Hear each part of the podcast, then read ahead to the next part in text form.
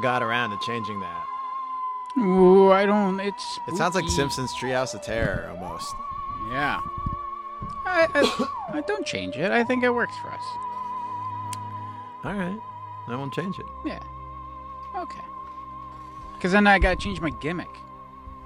Oh, I'm acting scared. That, that, yeah, that it hangs around so long. know. damn. Oh, I'm scared. Ah, hey.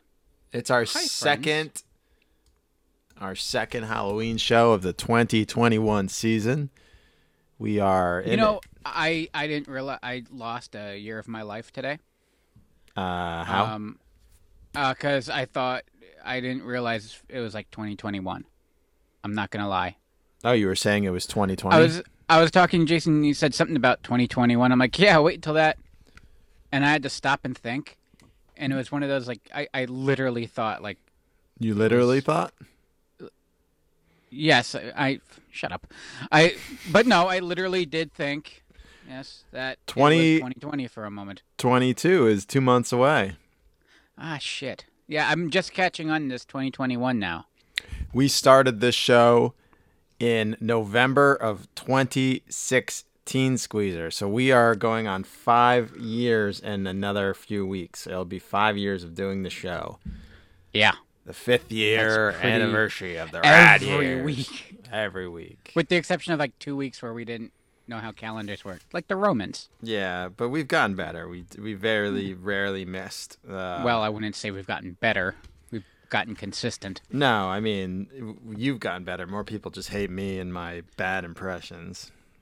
no it's not that I've gotten better and that they don't hate me it's just that they hate you more Yeah, they don't really say anything about you. They just shit on me. Well, it's because I don't. You, well, that's the thing. You provide them something to hate. You you channel them. You know, uh, you provide them a channel to hate. I don't provide anything of substance. Oh, that's not true. Therefore, ipso facto procto hoc, I can't be hated. Well, you can't be hated by me, that's for sure. Yes, as I like to say, I am awesomely mediocre. No. Our friend Closed Caption 765 commented on YouTube last week Halloween with the Rad Years. If pails don't get you, Squeezer's lunch lady will. Oh Thank boy, you, sweet boy. I have a feeling she's going to be making an appearance today. Maddie Marks. Wednesday evening. Maddie Marks commented, Great Halloween graphic. I love it. Uh, Maddie Marks, email me, rk at radyears.com. Maybe I'll get a pin to you of that graphic. If you uh, would like to help us out, you could comment on our YouTube uh, affair we're doing right now. Like us, um, subscribe, and hit the little bell for notifications as to so you could be pissed off when I'm doing said bad impressions. Speaking of people hating me, we got a, a review on pod our Apple Podcasts. Ooh, fodder. Uh, LR one hundred nine four four two gives us four stars out of five, and said, "Good listen, but could be a tad annoying at times." uh, yeah, tell that to my wife. Been enjoying this podcast on and off since I discovered it back in the fall of 2018. The I like how topics on and off. At least he's honest. Yeah, the topics they talk about are very intriguing, and it well, that's that's a lie right there. It can be very fun, a very fun. It can be a very fun listen with them talking about the stuff that I wish I wished I grew up with. Arcade's impressions can be a bit overkill at times, but other than that, it has been a really good listen. Totally recommend if you want to blast from the past or want to go back in time when life seemed much more simpler. Thanks, RK and Squeezer. I mean, you thank me, but Yeah. Look, look. I don't. I don't think the impressions are nearly where they were in the spring. are even like where they got starting with COVID. Yeah, we got I got Yeah. a little out of control, but then then we realized that the people like. Well, I don't know if they like the lunch lady or not, and Uh, I, I, I get personal requests that she pay us a visit pretty much every show. So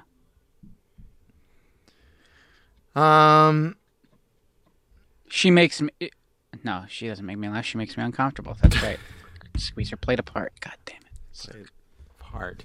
And uh, uh, yeah, I mean, I haven't done. I mean, I'll just do events like, ah, goddamn, goddamn, pal. You know, just like, ah, what are you doing? You know, I'm not crazy like I used to be. So, right, right. Well, yeah. I I mean, it, it's not. It's not so much me just disappearing and you arguing with yourself for 20 minutes, which I find enjoyable. Yeah, I haven't. I haven't done. Uh, I mean, uh, we haven't been visited by Alex Jones in a while. Um, we haven't visited by. Uh, I mean, Vince comes here and there. Polly Dangerously. What are the other? Uh, Dusty Rhodes. Uh, my dad. Ooh, ooh. Well, your your dad's a part of the show. Right. Your your dad is your dad is integral to the Rad Years. You know. His wife uh, doesn't like my impression of him. My sister was talking to me about that today. I was like, well, you know, tell him, tell her to join the club of people who don't like my impressions. Okay, if she really hates it, go on um, Apple Podcasts and rate and review the show and let me know. Well, just tell him to stop talking like that. Yeah, I, Which I've you been- don't sound anything like that, sir. Nah, I've, he doesn't fucking listen. I've been doing that impression since I was a kid. I have VHS C tapes of me and my sister. We used to make these movies, like portraying my dad and brother, using our dog Casey, like to be one of them. oh, yeah, we're coming home from work today. Oh, Hey, Letha, uh, everybody home. You know, we just if I could find those and upload them, they are fucking gold. I wish. I think I might have them too.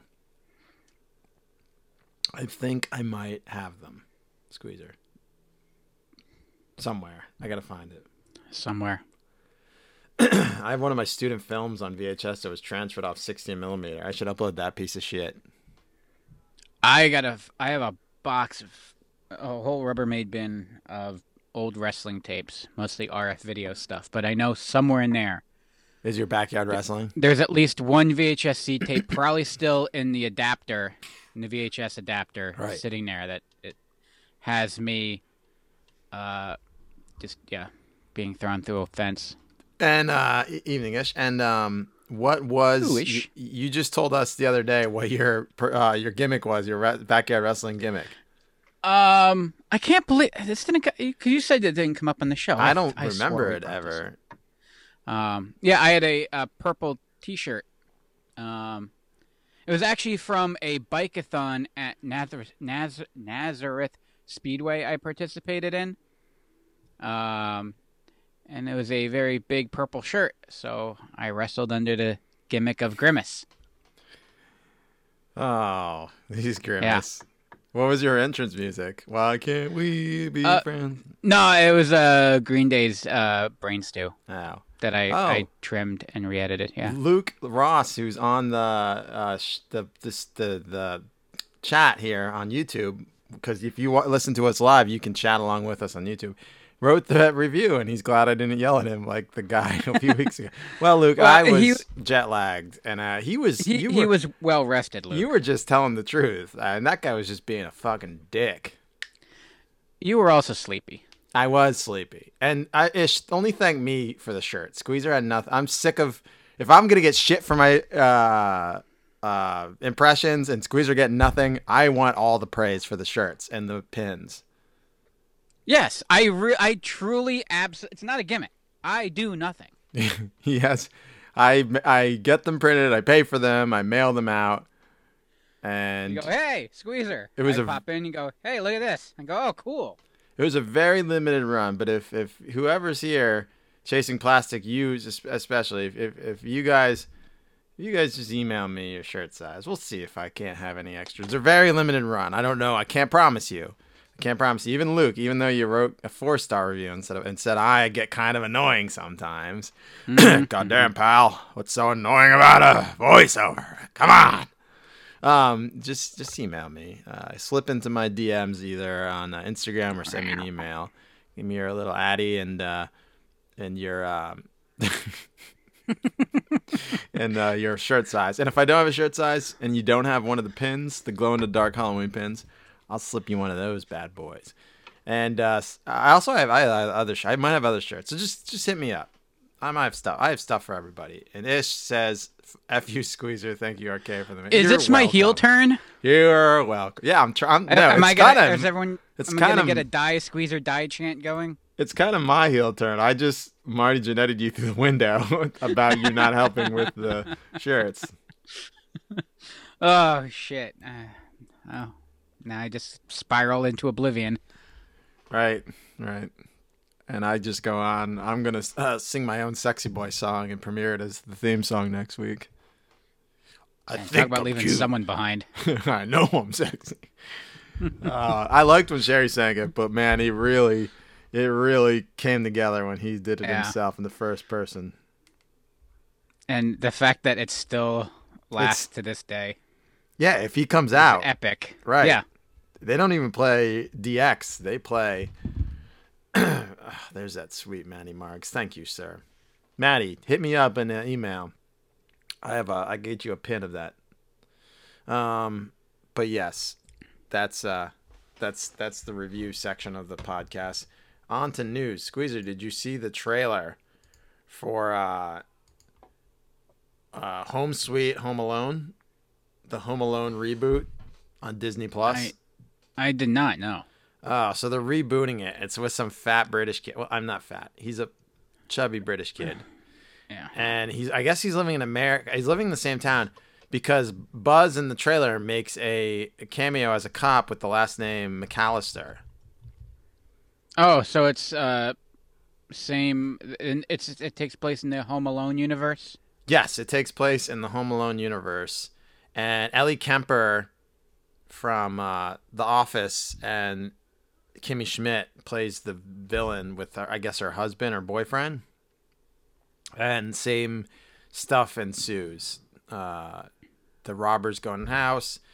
Little chubby kid tries to, and it's it's so much. Uh, I don't know. It comes out November twelfth on Disney Plus. I'll probably, Chances and I will probably watch it, but I don't know. It's, not, it's never going to be Home Alone. No, that that's. Goddamn, pal! I mean, how do you remake Home Alone with that little fat shit? Ah, what's it gonna do? What's it gonna do? Eat Twinkies and tell them they can't come in your house? Ah, you can't even run. Look at you. Ah, look at you. Sorry, Joe. Joe just he. That's Joe's fault right there. Don't blame me. Don't blame me. Blame Joe for that one.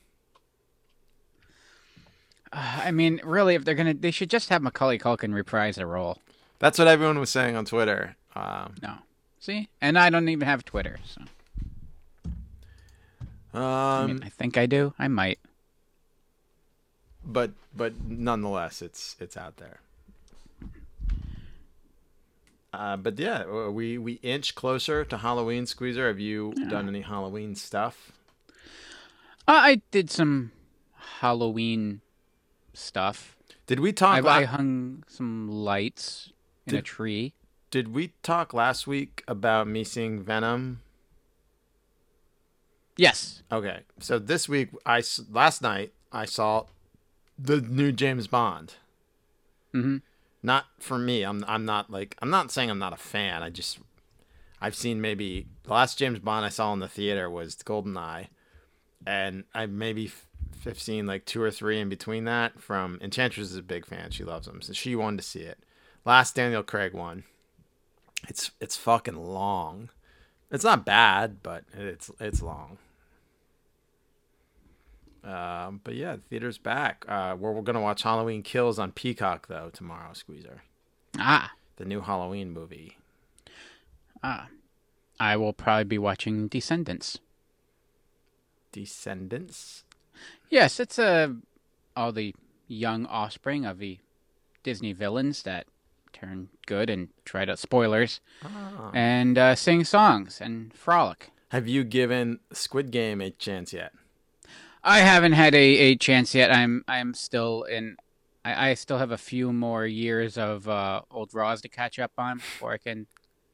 Squid Game uh, is we're on. almost done with it. It's pretty good. I'm I'm, uh, I'm not I'm liking it more. Um, I'm liking it more uh, than I than I did or earlier the last review, and then after that we got to finish um, only murders in the building, which we started and I really love, but it, we just got sidetracked. That's with Steve Martin and uh, Martin Short, Selena Gomez on Hulu. Another good show. Hmm. Uh, now Joe wants me to do Dusty saying you should start. Baby, if you're looking for a fat kid, baby, I'm not fat. I save my belly. I, I tan, baby. I shave it. I hide the fat. Hide the belly. I could be that fat kid. I home alone. You leave Dusty home alone and try to break in. Baby, how you try to break in and go on the American dream? they ain't gonna work.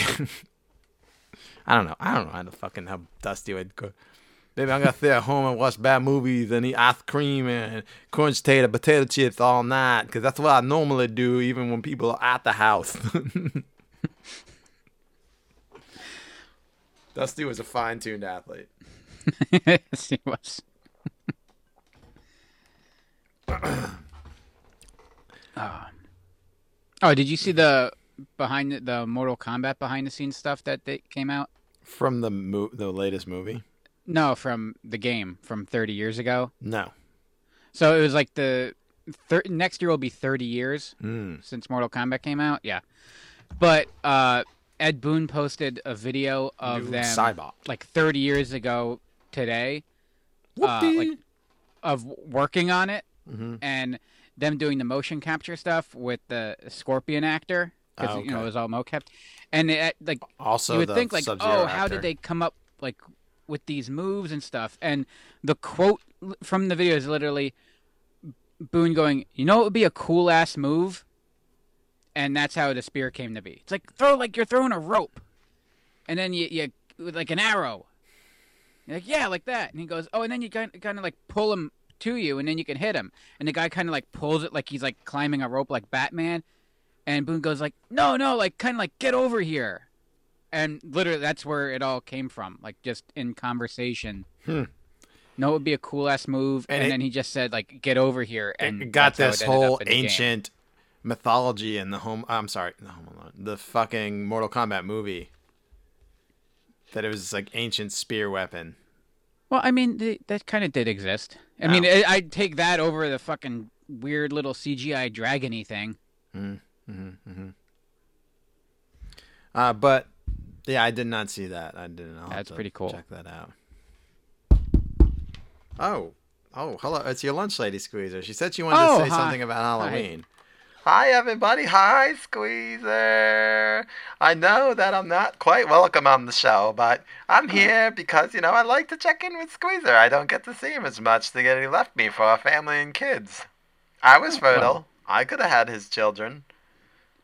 But he oh, didn't want me. I could cook his food, but I can't bear his fruit.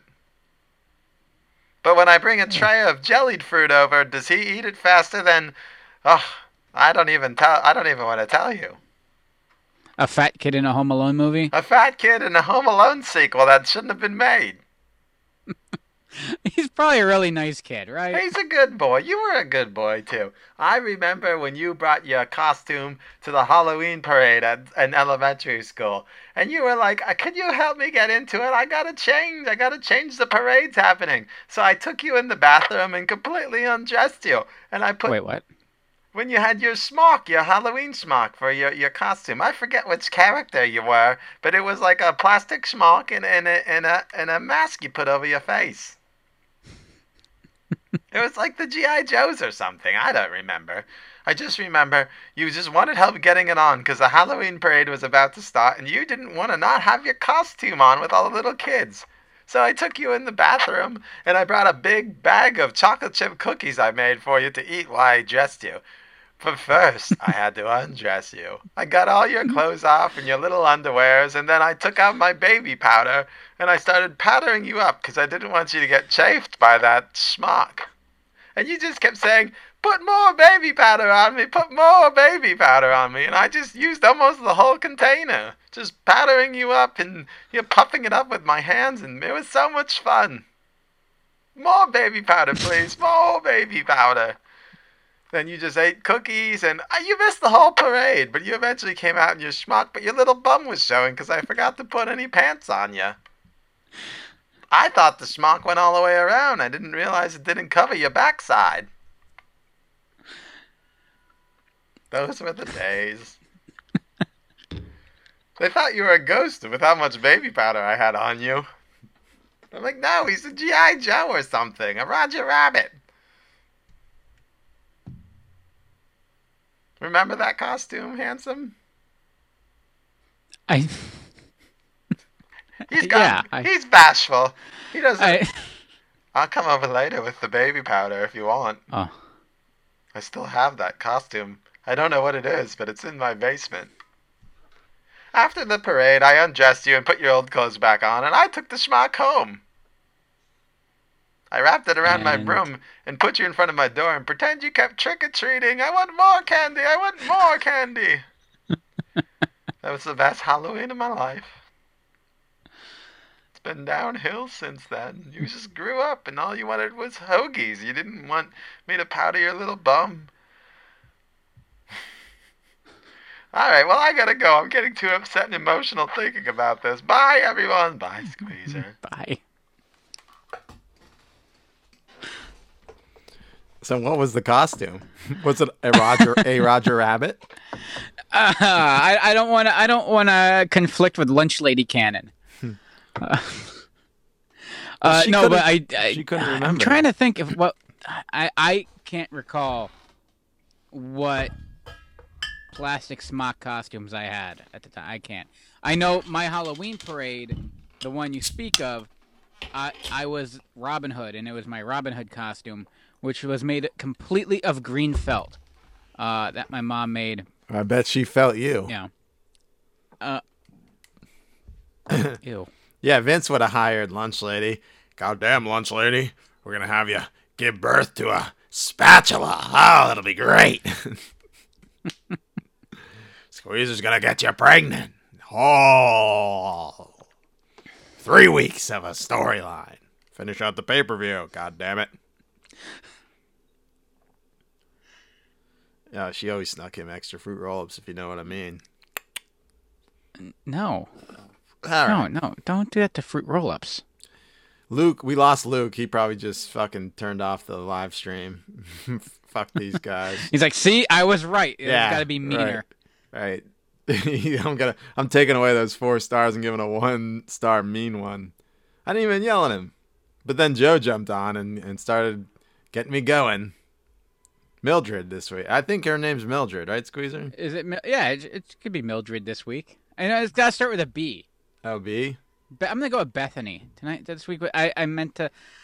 Problem is, I I'm not so clever, and I I spent most of the time trying to think of what her name was gonna be, and then she hung up, and I didn't even. Yeah, you clearly weren't That's what I do. I interacting with her or answering her whatsoever. So I, I why would I why would I step on her? She's too good. I got, I bring nothing to the table. No, you do. Did you? uh Speaking of to the table, did I go too far with my graphic on this week's YouTube? I kind of like it. Uh, many people would think it's our last episode. Um, well, I noticed I, there's no blood on you, Squeezer. no, which is good because I would be wearing the smock. you know? Right. It's like Right, and the baby powder underneath the smock. Apparently, I didn't know. I didn't know you had a powder fetish, Squeezer. uh, I mean, it's not necessarily a fetish. It's just you know I'm not a fan of chafing. Okay, uh, we should start talking about horror movies, and uh, and guys, bear with little Squeezer. He's a scaredy pants. I, I believe we scaredy said on the last episode we're both scaredy pants.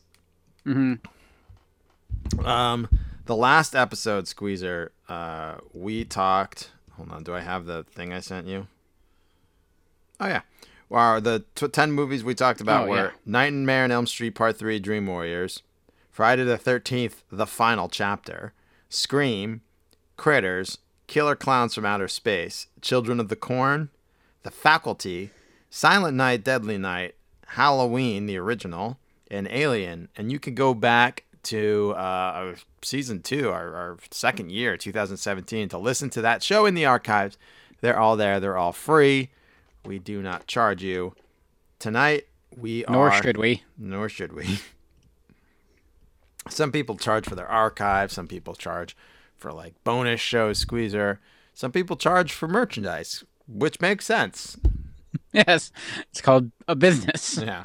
We are not doing business here. We are having fun. And we're starting with Mr. Squeezer's first pick this week. Are you ready, handsome?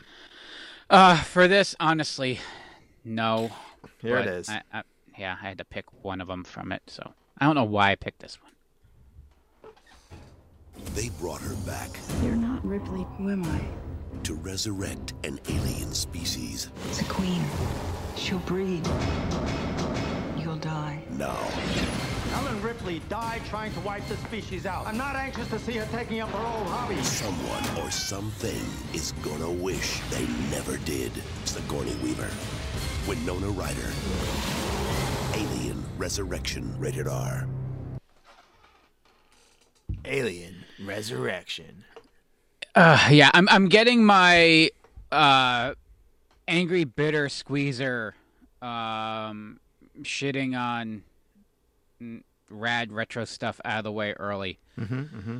Uh, you know how much I I love aliens and Alien. Mhm. Like the first one scares the hell out of me. The second one's just awesome. Um, I didn't pick the third one because I actually don't recognize its existence.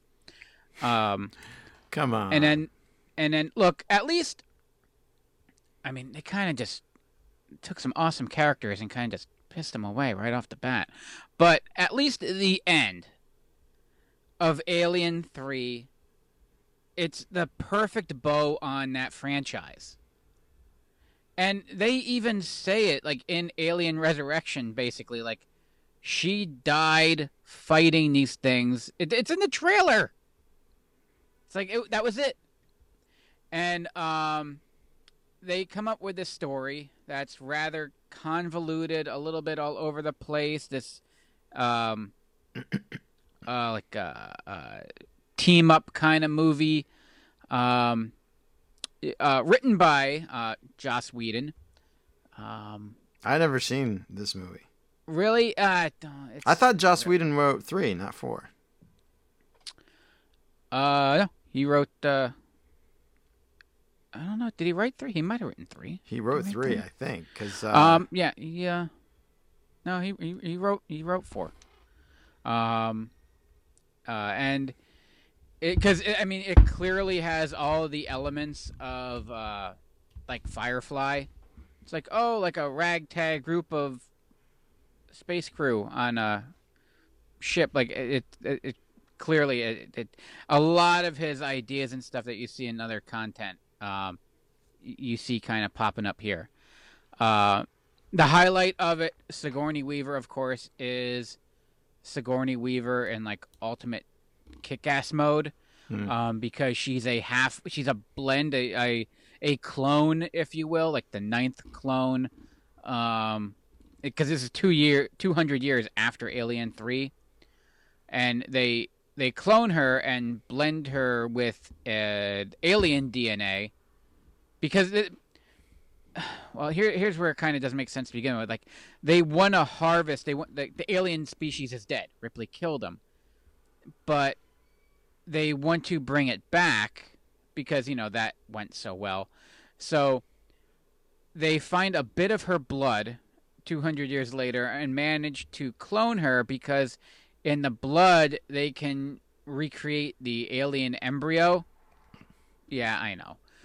But anyway, because of it now, Ripley's basically a superhero with acid for blood that can basically do anything like punch through walls and you know swim you know like a mile underwater and she's all around pretty badass i actually think this is just sigourney weaver playing sigourney weaver like this is what i imagine she is like in real life but she actually has to play it down when she plays ripley not that she necessarily has acid for blood but that she you know can punch through walls um, you also got winona ryder getting a thing in there and um, Ron Perlman is fucking Ron Perlman. I'll never complain if Ron Perlman's in anything. So, uh, Resurrection And- people liked, right?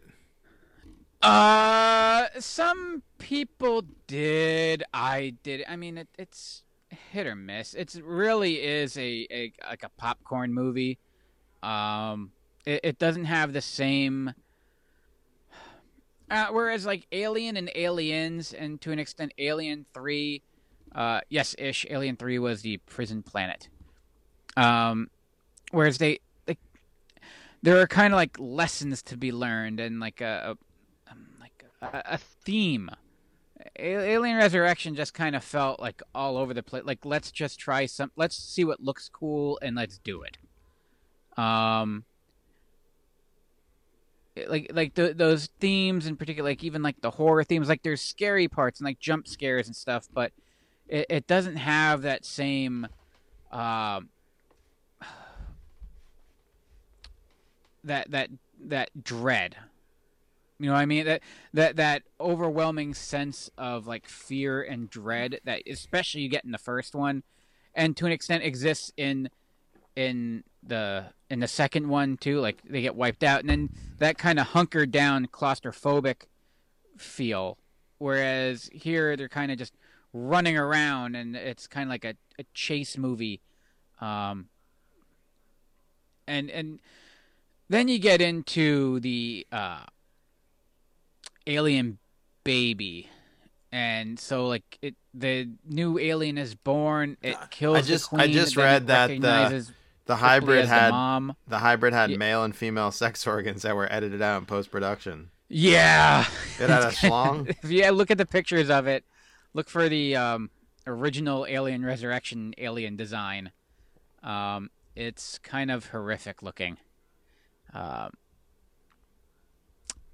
not not that it wasn't family friendly to begin with. Right. Um, yeah, it, it's a pretty it's a pretty gruesome design too. It's quite quite disgusting. Um, but then seeing like Ripley like cuddle with it is kind of it's just it's very strange.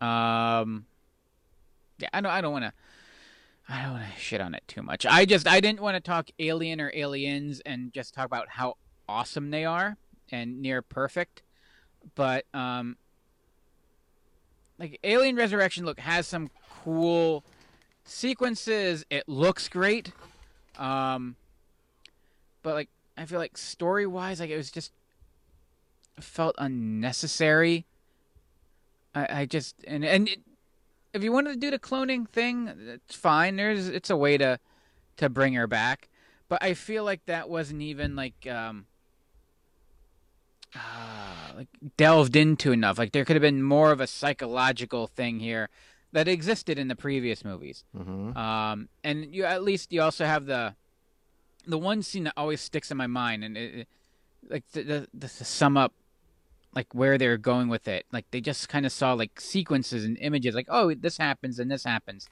and when an alien, when like a bunch of like soldiers get into escape pod to try to escape, an alien gets in there and starts just killing them all inside. The general, the dad from Clueless, uh, throws a grenade in there to, you know, ease their suffering, if you will, and blows up the escape pod with the alien inside. But then he goes and salutes them because, you know, that's what you do. Like, there's a whole thing going on. You stand to salute. And as he's saluting, then the alien tail goes right through his chest and boom, dead. Boom. And it kind of, I think what really hurt that there was in my mind, it looked just like Jack Nicholson's death scene in Mars Attacks. Like they almost parallel each other too much, and it kind of uh, just made it seem silly to me. Um, but yeah, I, I just had to get that off my chest. Sorry. This is a positive show. I'm going to be much happier. But look, I can't. Eventually, I'll talk about every Aliens movie in the franchise and the rad years uh, period. So eventually, I have to talk about Alien 3, I guess, but we'll save that for an even angrier show.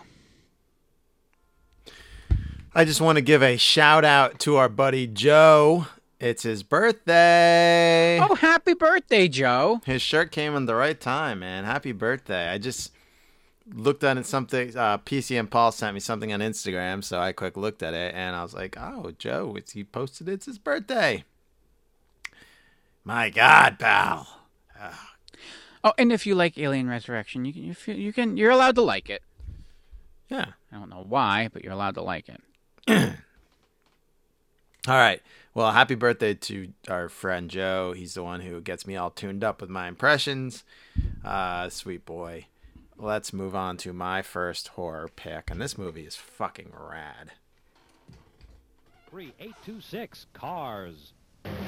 Michael and Sam are about to discover a secret in California. Santa Carla's crawling with vampires.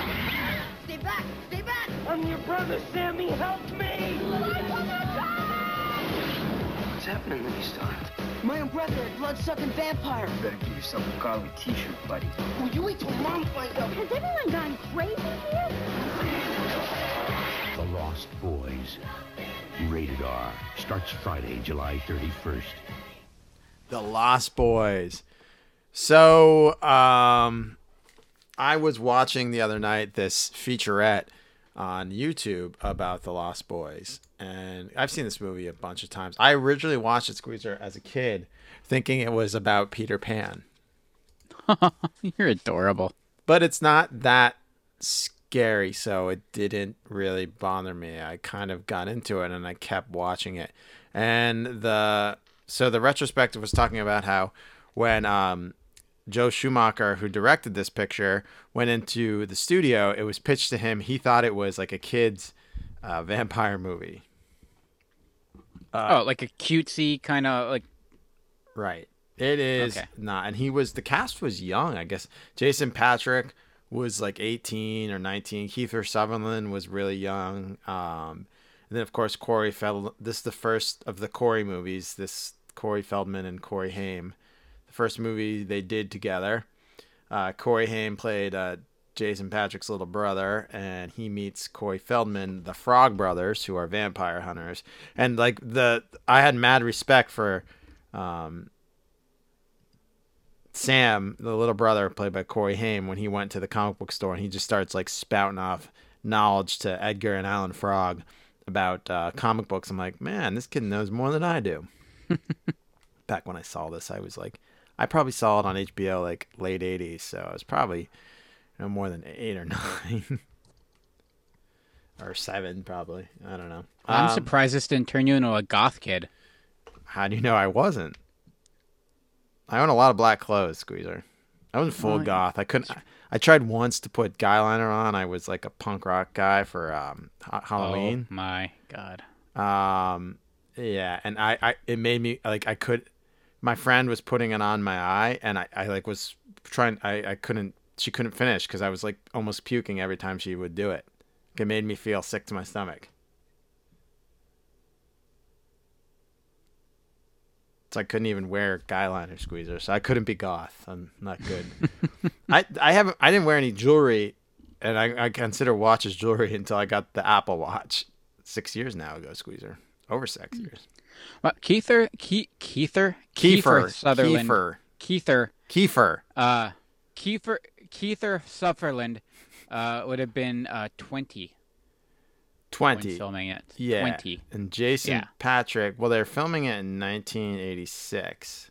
Yeah. And Jason Patric was born in 1966. So yeah, he was probably 20. But they probably cast him when they're 18. That's yeah. So. Joe Joel Schumacher is making these boys trot around his office. Yeah. Guy says Well, he's I'm- had sex oh, with yeah, more men point. Hmm. than anyone on the planet. Thanks, Luke. Love you, buddy. I mean, at least back then they're still younger and, and closer in age to like how they cast now. You're I mean, right. shit, Dawson was like in his guy's AARP card. my age time they when were having the rap party. 65 um so uh they moved to santa carla um and this town would be great except for the goddamn vampires uh michael meets a gang of vampires led by led by kiefer sutherland sutherland See, And it's he- harder than you think. well, now you got in my head. He convinces them to, and his- his mom's dating this other guy, and who you think is the leader is not the leader. I'm not going to spoil it, but like uh, the Frog Brothers were so cool, and I wanted to be a vampire hunter. But um, I there was another movie that I'm going to talk about later that had me way more like in like my imagination way more enthralled. Now older, like uh, you know, every the opening scene is when they're on the boardwalk and there's there's like scantily clad women and there's scantily clad Tim Cappello with his saxophone. I still believe. Um, you could go back. Tim did a uh, Valentine's Day shout out to all the Radomaniacs uh, last year um, for Valentine's Day. He's a sweet guy. He's on Cameo. Go get a cameo from this fucking guy. He's the man. Uh, the the whole soundtrack of, of this movie's too. It, it it it all like runs through this thread of this song called "Cry Little Sister." You, I think it's like you. Sh-. I don't fucking know the lyrics. I don't know lyrics of any song, Squeezer, except like Sublime songs. But like I, I, I could sing them, but I don't know what they. If like what are they? And what are they? And what do they mean? I'm like I don't know. um. Yes, uh, this is a, like a, a long haired, hairless twink vampire club um, who wants to recruit a new vampire, Michael, to be part of their twink vampires. And he drinks the blood uh, uh, accidentally, and you start seeing him become one. But he, they get him back in the end uh, by killing them, you know, the big bad. But this is a fun movie. It's great atmosphere, great soundtrack. And if you're looking for a Halloween movie to watch in the summer or like the beginning of the season, this movie has such a great Halloween feel to it.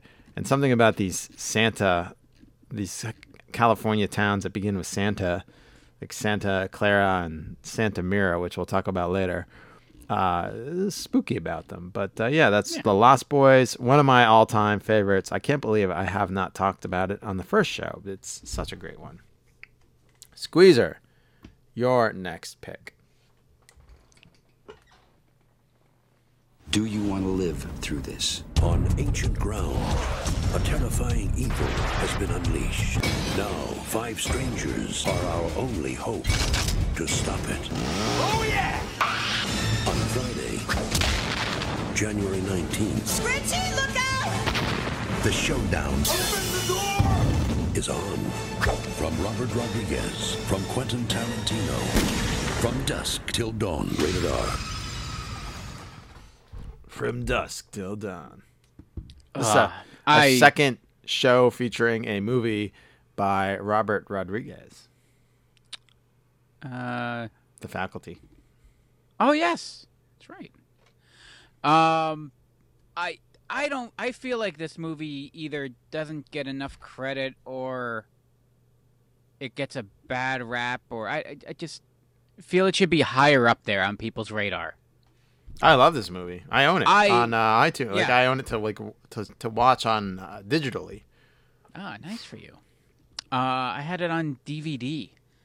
Um, So yeah, I had that. Yeah, but yeah, yeah. digital, 4K Yeah. squeeze. Oh, well, 4K. Uh, I I absolutely love this movie, or both movies, if you want to look at it that way. Um, and because it truly is two different movies, and the the swerve is fantastic, and it has. It, it's not like it's like this bipolar film where it doesn't know what it is. It knows exactly what it is. It's like a cerebral gangster movie. It's a grindhouse picture. it's gr- yeah, and it's an action-packed vampire horror film. It's schlock. It's exploitation. It's that. Yeah, and and I, I think they almost it's a they do a better job, and it's more true to that than Grindhouse. Uh, it, and I forgot until I went back and rewatched it because I knew I knew it was a little a little bloody. I forgot how horrific and gory this movie is. I don't know how. I I think it's because it's a lot of This is Salma great- Hayek's first big role, right? Yeah, and uh, maybe that's why I forget because that's really what just kind of stands out, Mm-hmm. literally and figuratively. Um, yeah, apparently he Tarantino demanded that if she wanted the role, she had to dance with the snake. She didn't want to dance with the snake; she was afraid of snakes, but she did it anyway. Thank God she did. Um, yeah, this movie and it, it's it's twisted, and it's very much in the the Tarantino, uh, Rodriguez vein. Not in just the the um, uh, the violence and the, the the gore or the dialogue, but like it it kind of just wipes clean like all like the tropes. Like like your two characters on the front of the on like the front like your two stars one spoilers one's dead before we even get halfway And the other one, you're supposed to have like an arc, a character arc. Like you're supposed to, end the end, like him and uh, Juliette Lewis are supposed to be like he like takes her under her wing, and she's like, or they can go the dark route now. Oh, she's gonna be his new partner, or oh, now he's gonna be her dad, and he's gonna live a good life. No, George Clooney is the same piece of garbage he was at the beginning of the movie. Yeah, there's no. Uh, and and no Juliette arc. Lewis is left alone with a, a dead family covered in blood with a handful of cash. It's fantastic. Yeah. I love it, and the reveal at the end, like you, uh, you had that big reveal in the in- the middle, and then that reveal at the end, like the the the Aztec temple, is just great. And I love that it was like a matte painting. You know, they could have done it. It could have been a cleaner, you know, out in '97. They made it look cool. Um, the the effects were fantastic and gruesome. Um, and the cast is um oh god the cast is so much fun. Because and george clooney i think it's one of his best roles. And and and for and you have to grade this on a curve for the time. Like he was very much the the the sex symbol er you know like he wasn't this acclaimed actor yet. And he really was afraid of getting pigeonholed. And he did this and i i thought uh, you know he was fantastic in it. You compare him to later like his Coen work, of course his Coen brothers work is phenomenal. But this like you get to see him like have fun really playing an asshole. Um Tarantino not the greatest actor in the world, no. but this character is almost believable like that's it's basically almost like he's kind of playing himself a bit. Um Harvey Keitel's in it because well he's Harvey Keitel. Um, you got uh, Salma Hayek in one of my favorite roles of hers. Um, Danny Trejo, Fred Williamson, and um, Tom Savini. Uh, I mean, how can you not have this movie without having Tom Savini in it as Sex Machine, which is possibly the greatest name ever for a movie character. Um, it, it's awesome. Yeah, this, this movie's just awesome. I abs it. You take away the you could take away the whole gore vampire thing, just the story itself and the way like these these characters interact with each other. Uh, that in itself is a masterpiece. Um, and it it kind of gets brushed under the rug when you compare it to all of like Tarantino and Rodriguez's other projects and stuff like that. It I don't think it should. I think it should stand up there with everything else that they do. I think so as well. Yeah. Go watch it. Don't don't have like anything like Taco Bell or anything beforehand. Have I've something very, it you know, not too filling. multiple it's pretty times. gross. Hmm. Actually, don't ever have Taco Bell. Why? Taco Bell's fucking awesome. I know. Going down. Is that all? Uh, yeah, that's all. All right, here we go with my next pick.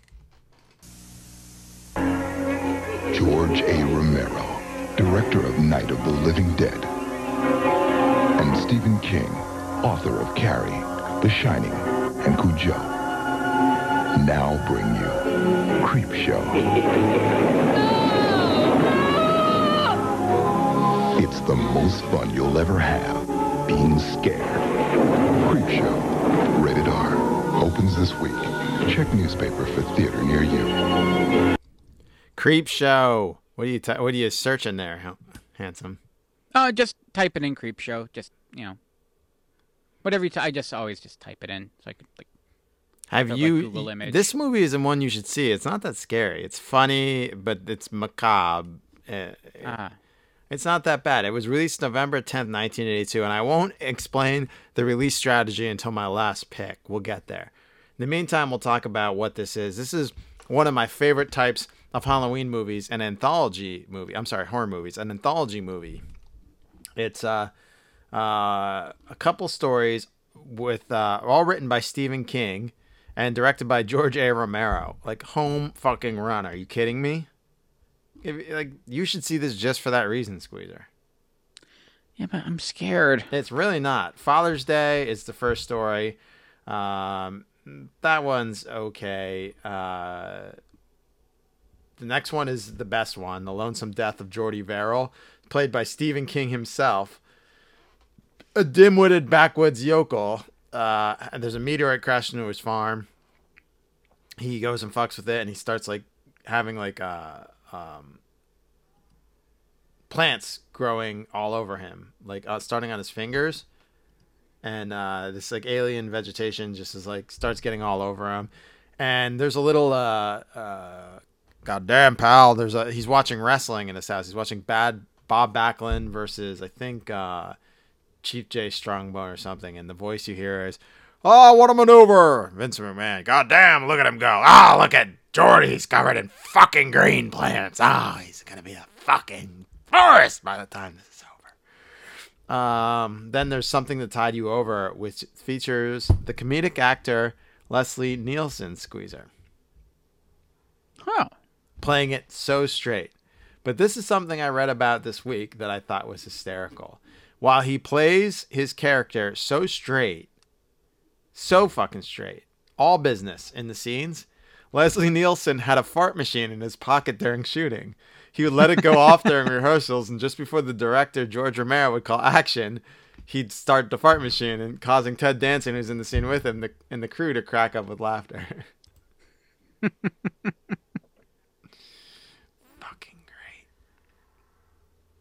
great. Um, there's the crate, which uh, uh, a janitor finds this crate, which might have a giant ape in it, and you don't know. If you if you see in my office, there's a, a gorilla that looks like it. They did like a good lighting thing to make this look like a. This looks like a giant horror comic book squeezer. This the movie. That's how they designed it. Okay. And they kind of lit it that way too. So if you see like the pin in my office with like a purple and red gorilla, that's from Creep Show. Oh, okay. Um, they're creeping up on you is probably the hardest to watch and costs the most money. It's about this guy who has like a a panic room and like a a um he he is his house is like a uh, sterile what what's the word I'm looking for? Like um like a clean room? Like his whole house is a clean room, but what's I can't even think of the right phrase. He suffers from uh mesophobia, which is a like fear of germs, mysophobia. Uh, so it's like a herma. Uh, what's it? I almost had it. Hermetic. It's like hermetically sealed, the whole house. Okay, I follow you. And meanwhile, he locks himself in this like panic room, a climate control panic room, and then but like like cockroach he starts finding cockroaches here and there in his apartment um and there's like a blackout from the neighborhood and these cockroaches start pouring out of every nook and cranny and then he locks himself in the panic room but the cockroaches get to him uh, they infested the panic room at all and he can't escape and he's overwhelmed with cockroaches which wouldn't hurt him at all but he's so freaked out he suffers a fatal heart attack. This doesn't sound scary at all uh no, it's just macabre and it's kind of funny. And so when the electric comes back on, there's no cockroaches anywhere, and he's just in the panic room dead. Um, but you're not sure, like, was he just imagining this? And I won't tell you how it ends, but you'll have to think. And it's E.G. Marshall? Yeah. Yeah, there's the, uh, Hal Holbrook's in this too. Leslie Nielsen. Stephen King, fucking Ted Danson. Like there's there's a lot of good actors in this. If they know your dad, they'll think nothing of it. What's that? E.G. Marshall. E.G. What was that from? Christmas Vacation. Christmas Vacation. Oh yeah, yeah, yeah. He plays Clark's uh, father-in-law. That's right. Yeah. Yeah, I, I completely forgot that. Yeah. So do washing machines. Worked real hard, Grandpa. The um, then there was an epilogue because it starts with this kid reading a comic book, and uh, it's it's actually Stephen King's son Joe, and he throws it in the garbage. Um, but this is a fun movie. I have the soundtrack on vinyl in my office squeezer. If you want to, no, actually, I have it at home. If you want to come uh, listen to it ever, uh, it's really it's a really good score soundtrack. It's fun. Um, just leave it on. Leave it on before you leave at the end of the night, and just leave your speakers up so it just plays down the hall in the morning when I come in. Um, what did I see for the cost of the the? Hold on, I saw somewhere broke down the cost of the cockroaches. Oh, oh no, no, no. Goddamn, pal, Vince McMahon's in this. I don't know if he, I don't know if he's credited. This is like Cat's Eye and um, even if you've seen Trick or Treat with Sam, the one that came out in 2008, kind of has a a. Uh, it's again, it's if you're looking for not scary uh, like horror movies, you talk to me, Squeezer. I could say yeah. Okay, yeah, this seems more like my speed, like somewhat moderately intelligent, like it. It's more Twilight Zone than it is. Yes, Twilight Zone. Than it is, but it's still yeah, it's still creepy. Um, so there are some Twilight Zones that are kind of. Where did I see the fucking cost of the? Yeah, like I love. Yeah, this is more my speed. I love Twilight Zone. I love Outer Limits. Like this is. You would like Creepshow. Creepshow is really fun. Okay. Uh, well, the packaging doesn't help. Okay. Oh, there's a big scary skeleton. Oh no. oh. yeah. Yeah, like that. I'm like, nope. I'm done like real hor- horrific traumatic images yes i i can look at those images all day and then recreate them stephen but here's a little factoid stephen king fake? carried a toy figure of the character greedo from star wars uh, on the creep show set for good luck and i will tell you how this movie made a lot oh, of I money. I guess he wasn't carrying it with him when he went to do Maximum Overdrive, huh? nope, he left it at home. He just he, instead he had like lots of bags of cocaine. He, he, yeah, he had Greedo in his pocket, and he's trying to put one more like little thing, uh, three and a half inches of cocaine in there. He's like, "Shit, sorry, Greedo." Um, where did I? I fucking saw something about the cost of the cockroaches, but I can't find it now, and I really wanted to tell you because I was like, holy shit. Like the cockroaches. Okay. So it was Bob Backlund versus Afa Anoa'i that he's watching. Hmm.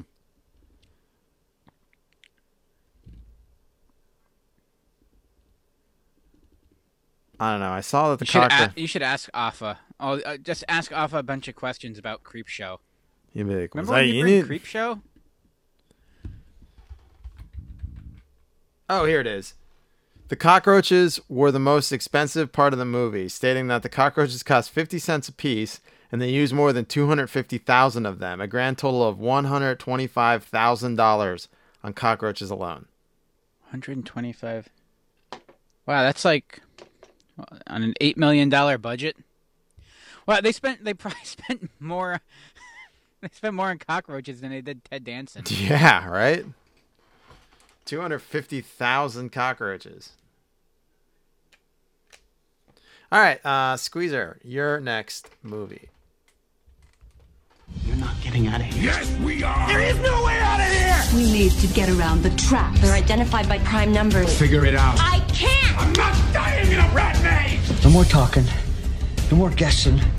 You gotta save yourselves from yourselves. What the hell's going on? We haven't been moving in circles. The runes have. We have the key. The cube is us.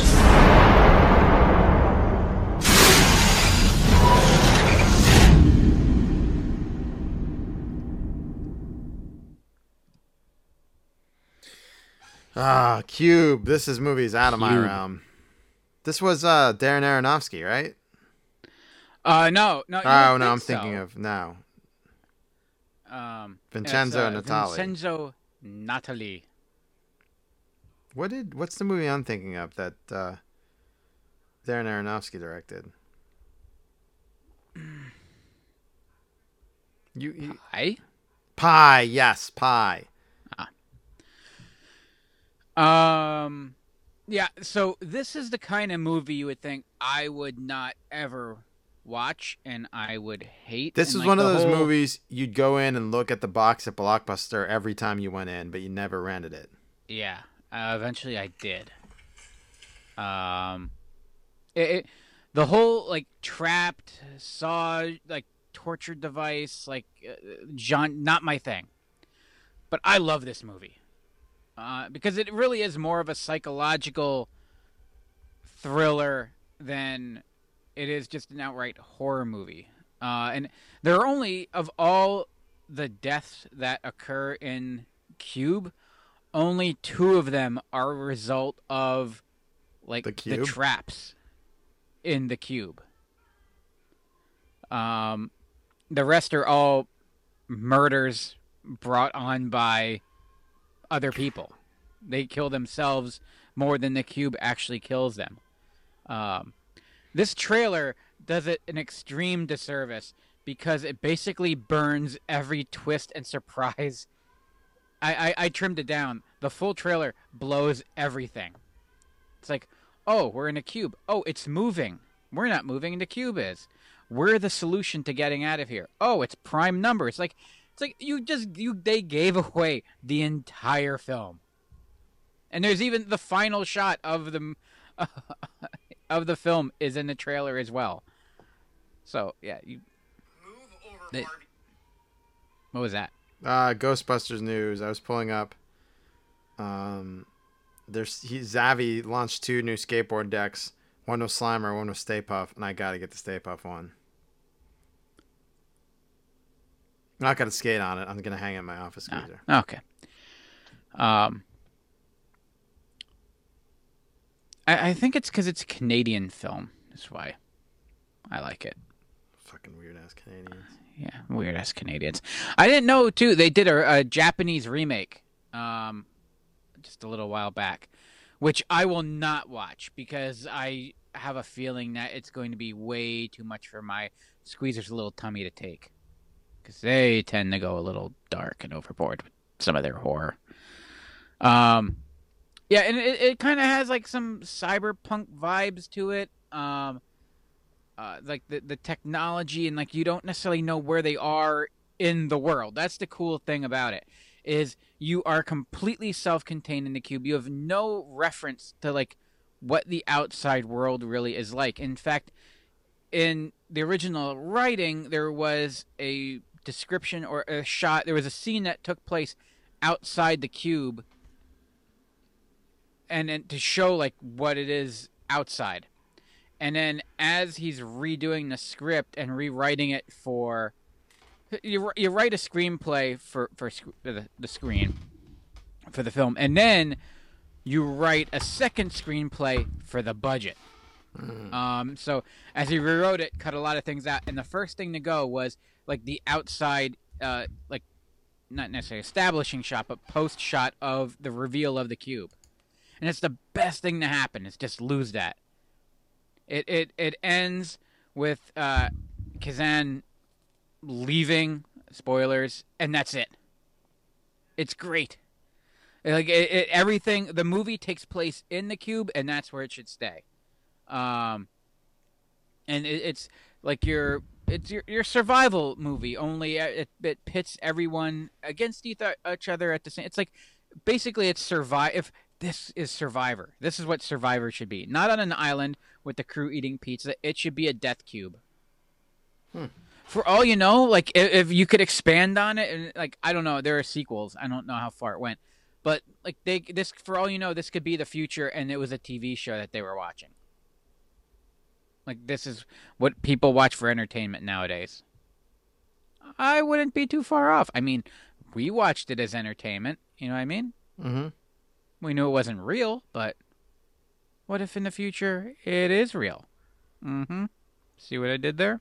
Oh, I do see what you did. Yeah, I'm not quite sure what I even did there. Um, but yeah, the movie is it's a lot of fun. It it, it really the so, the the gore that does exist is really good and freaky. I feel like um a lot. I, I it reminds me of a lot of sequences from Resident Evil where the lab kind of goes into uh like uh lockdown mode and kills everyone. There, that's I feel like they watched Cube and it's like, oh, we'll do this, this, and then, oh, we'll cut someone in half with the with the cube or the elevator, or we'll slice them in half and watch them kind of fall apart. Mm-hmm. Uh, yeah, I, I don't want to say they stole those ideas, but if you saw this and then it's it's hard not to like connect the dots there. All right, I gotcha. Um, yeah, no, it, it's a really cool film. It's, it kind of makes you sad too. Um, you, you're both rooting for these people and you're not. Um, uh, the, the, the what I what I love too is you know how I like a behind the scenes kind of how it's done kind of stuff where the beauty of it is it, it is a single room so it had to be claustrophobic on set but you want to talk about a bottle episode this is a bottle movie do you know how many so they go from cube to cube in and out of different portholes into um other cubes uh and each room like is a different color they don't necessarily specify what it means like if it's a trap or not or anything there's a subtle thing as to different colors represent like the mood and tone of the scene. Like the red rooms are always more hostile, where white is like where they're like like having like, like an epiphany. Mm-hmm. But do you know how many cubes they created that they filmed in? One. Yes, one. Oh. Yeah, and then they just um well, now it would be easy cuz now you would kind of do like our set at the studio, which would be you just have LED panels that just light up, change color. It wasn't the technology wasn't quite there to do that in um, uh, 97. So it's just the walls are just gels. Like the gels that you would use to gel a light to change its uh, color, either color temperature or uh, theatrical purposes. It was just they were just rolls of gel. Um, which the movie cost three hundred and fifty thousand dollars to make. Mm-hmm. So if you paid, you take out the cost of film, and then paid the actors, they spent three hundred thousand dollars in gel. uh, it's a lot of gel. It's, I know it's it's an expendable, but yeah, I wonder how they budget that. Yeah, who has to pay for that? I guess that's art department at that point. Um, but yeah, they would just um, put all the gel in, and because it took time to basically dress the entire set in, in colored gels, um, they shot it out of sequence. So they did all the red stuff, then all the white, all the blue, and just went through and and did it that way, and uh, then they knocked out filming in like 20 days. And there was actually only one hole that was functional. Uh, and then there was like a, a, a, like a quarter of a set on the opposite side for all the shots um, looking through uh, for any like foreground stuff. So there's only one functional like cube hole that they would go through, um, which is a, a, kind of a brilliant, cost-effective production. Uh, you know, use of resources, time, space, all that. I'm a fan of that. I that maybe that's why I didn't even know it, and I like this movie, and that's why probably. Hmm. Yeah. Okay. Um. All right. I guess we're on my third pick now. This is this one's one of my favorite movies of all time. Here it is. Once upon a time, it was one monster per movie. Those were the good old days. We're the Monster Squad. Awesome. Only one way to kill a werewolf. Kick him in the nose! Do it! Do it! Wolfman's got Mars. The Monster Squad, rated PG-13. The Monster Squad. Man, after I saw this movie, I wanted. Uh, I took my dad's business cards and would draw like Monster Squad on the back of them to hand out. He would get, hey stop uh, playing with my goddamn business cards. I need these. stop drawing Monster Squad on the back of them. That how awesome would that be if you like digging through someone's old shit and you found one of those? Mm-hmm. Have you seen the Monster Squad? Uh, And if you if you had to think about it and you haven't, because this no, movie's you're one. Be, you're gonna be mad at me. No, I haven't. This was one that stays with you. I like this movie better than Goonies. I didn't like Goonies, and I like this movie. Huh? This movie I was. thought Goonies was scary. you thought Goonies was scary? Remember, I'm a scaredy No, pants. I thought Goonies was dumb. I, I'm sorry, I'm losing a lot of people like this, and it doesn't there's, hold up. There's there's skeletons. Skeletons are scary.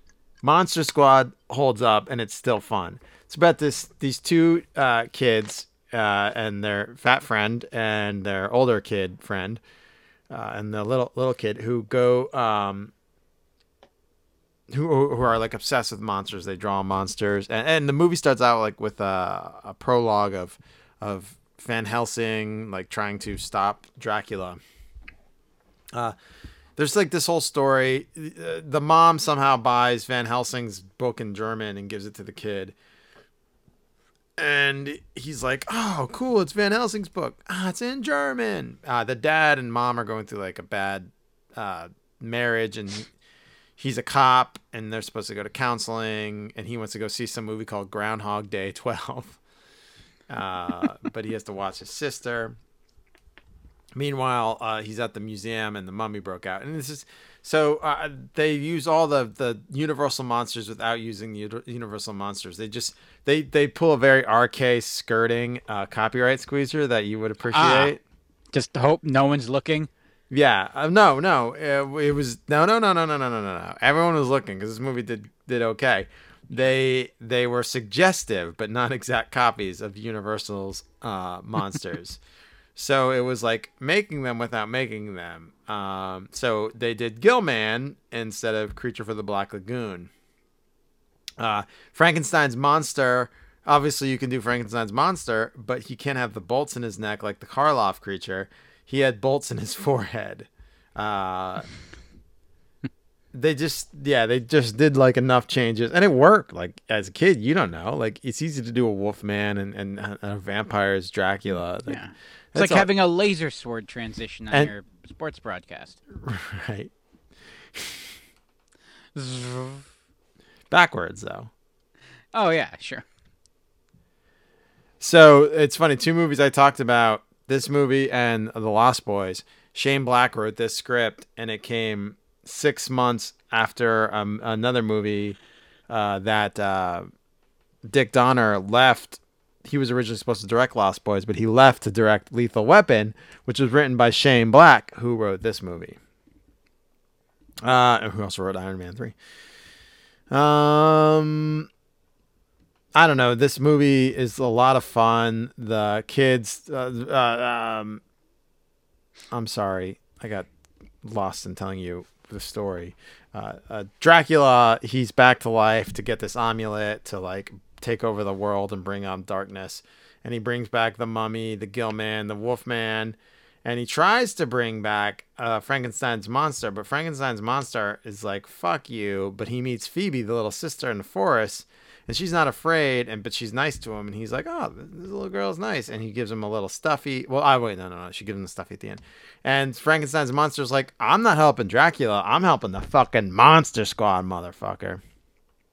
They keep going and talking to this scary German guy, who was a um, uh, uh, a Nazi survivor. He was a Nazi concentration camp survivor, and uh, he's like helping them out uh, to try and go to the. They have to go to the church and get a virgin, and of course, the virgin they think is not a virgin anymore.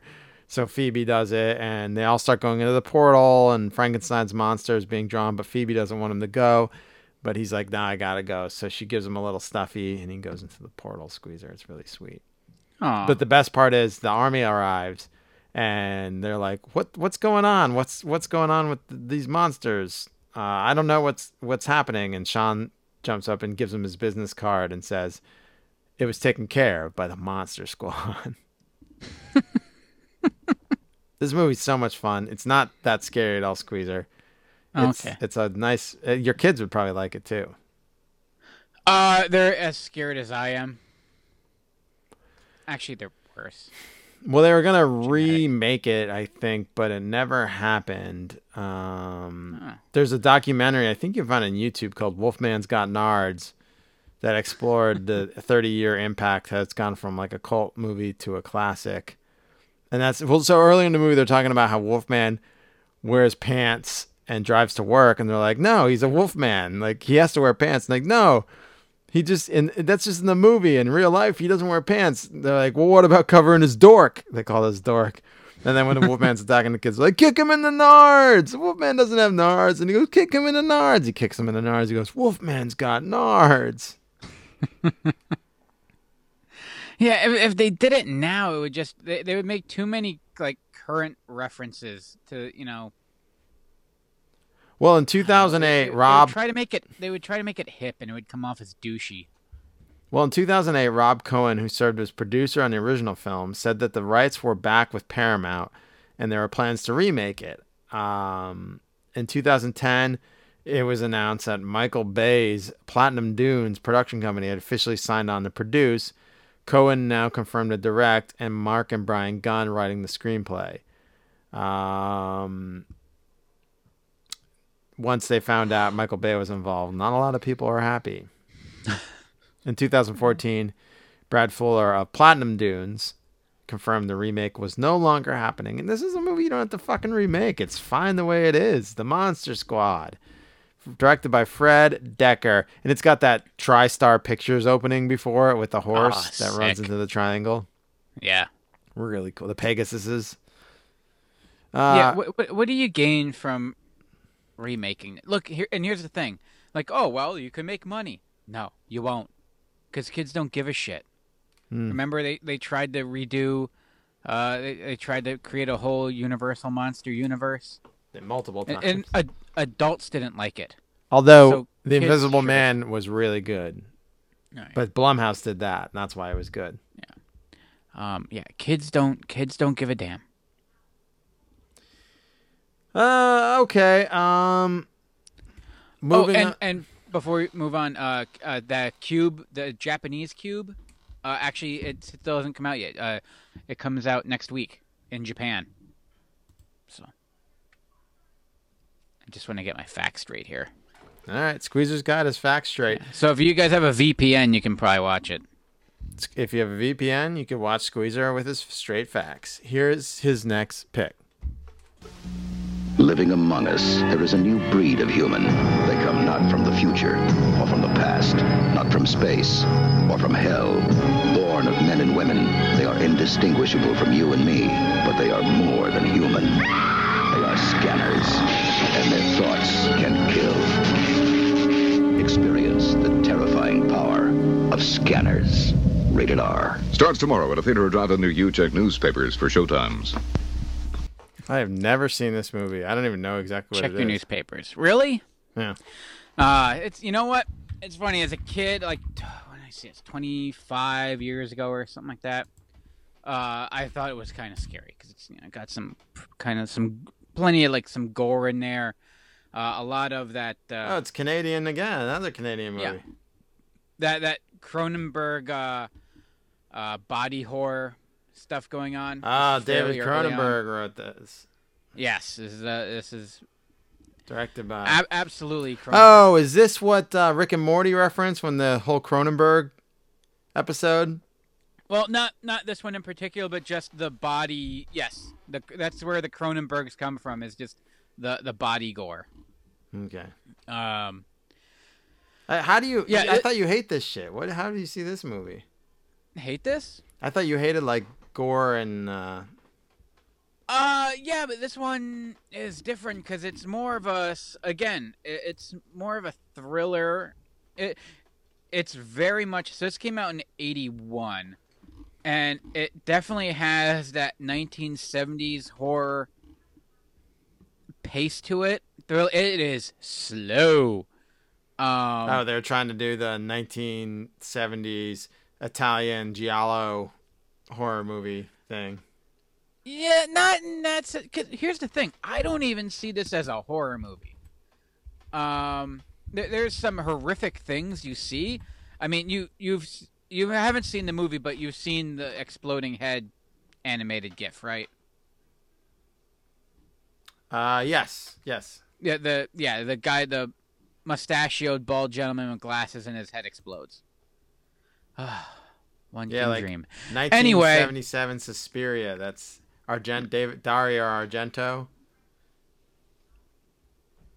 Have you ever seen any of these? I I don't. I don't. They're fucking strange. Maybe I don't. We we were in Rome. We went to like the Argento or the Giallo. Fucking, he has a store there. I think it was Argento. Um, Enchantress's friend Mark is a big fan of Suspiria and the weird Italian horror movies. Oh, I, I like I like the Italian westerns. Yeah, well, those were spaghetti. I'm a spaghetti. Yeah. I'm a spaghetti western kind of guy. Um, but yeah, I guess yeah, similar to that kind of pace, very long and drawn out. Um, uh, and you have uh, Michael Ironside is just awesome. This is like his first big role, and he just plays the, the creepiest bad guy. Like, but you almost kind of like you, you like he's a bad guy, but he has like a personality. He's not just this vicious villain. He just wants to take over the world. But in his head, like he's not. He doesn't see himself as the villain here. Um, he feels like he was taken advantage of, and and this other scanners are too. That, that these uh, psychiatric or uh, these uh, telepathic people that have the ability to read other people's thoughts and then also delve into their mind, basically connect nervous systems. And they, they present it in a way that it's such a double edged sword that it's not like there's this magical power, like, oh, you could read minds. Like, no, living with this is absolute misery because you like you can't be in a crowded room because like the voices just swarm you. So there's a drug that helps calm that. Well, it, it's a whole conspiracy that unravels that like they're creating these, they're creating an army. They knew what they were doing when they made these scanners, and of course they're doing it for military purposes and stuff like that. Um, most of the the violence that occurs, like you think, like oh, it's scanners, and you see that head exploding, and you think that that throughout the movie, people are just like you just see heads popping all over the place. No, it's it's that one and done. That's the only time you see that, and it's right at the start. Uh, the rest of the violence is actually just gun. They they love shotguns. These people are everyone's running around with a shotgun, just blowing people over with shotguns. Um, and that's where ninety percent of your gore comes from. The final showdown, um, between uh, your antagonist, uh, who is uh, played by Stephen Lack, who is now a like an artist, uh, and uh, Michael Ironside is they they have a psycho- uh, a psychic battle, and it's literally them just staring at each other. It's uh, like it's almost like Japanese manga where like no one's fighting, they're just looking at each other. But in this case, they're like their veins are bulging, their eyes are pot like all kind. It gets pretty Ah, gruesome. so fucking vascular. Oh, it's veins. Goddamn, everywhere. Just- pal.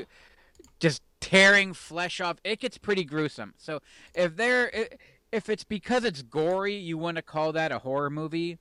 Also, maybe in '81, yeah, you could call this horror because people were like afraid of their shadow back then. Now it's like you've seen, like, I even went into the latest Mortal Kombat movie with like kind of like hesitant. Like I heard people like, "Oh, it's so gory," like because I don't necessarily. It wasn't that gory. And I'm watching it. I'm like, I was waiting for that moment. I'm like, shit, there are fatalities in my video game that are more gory than this, and I think they're fantastic.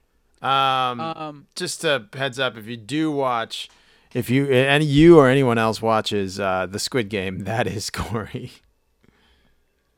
It's good though. It's good. Okay.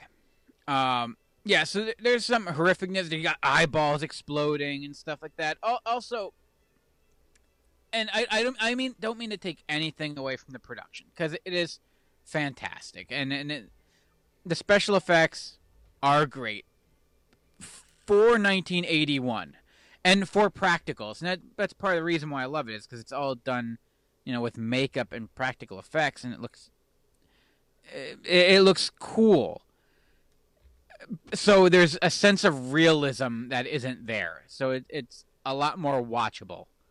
Um, but it, it's a fun story. It's cool. It, it's very. Don't think it's gonna be there. There's a lot of like action scenes that, um. There's a lot of moments of like a lot of action, Mm-hmm. but there's also a lot of people talking about things. So just be aware of that going into it. That it's not this like raucous, crazy running. It's not Alien Resurrection for sure. Um, but it, it's cool. It knows what it's doing, like story wise. Like everything makes sense. Mm. Um, and of course, and again, it's got uh, Michael Ironside. How can you not love Michael Ironside? And he he dies a horrific death, like he does in pretty much everything he's in. All right. So, um, yeah, if you haven't seen Scanners, go check it out. Or not. Don't blame or not. Don't blame me if you find it boring or slow. I think it's worth checking What that that it's- review of it was not boring or slow.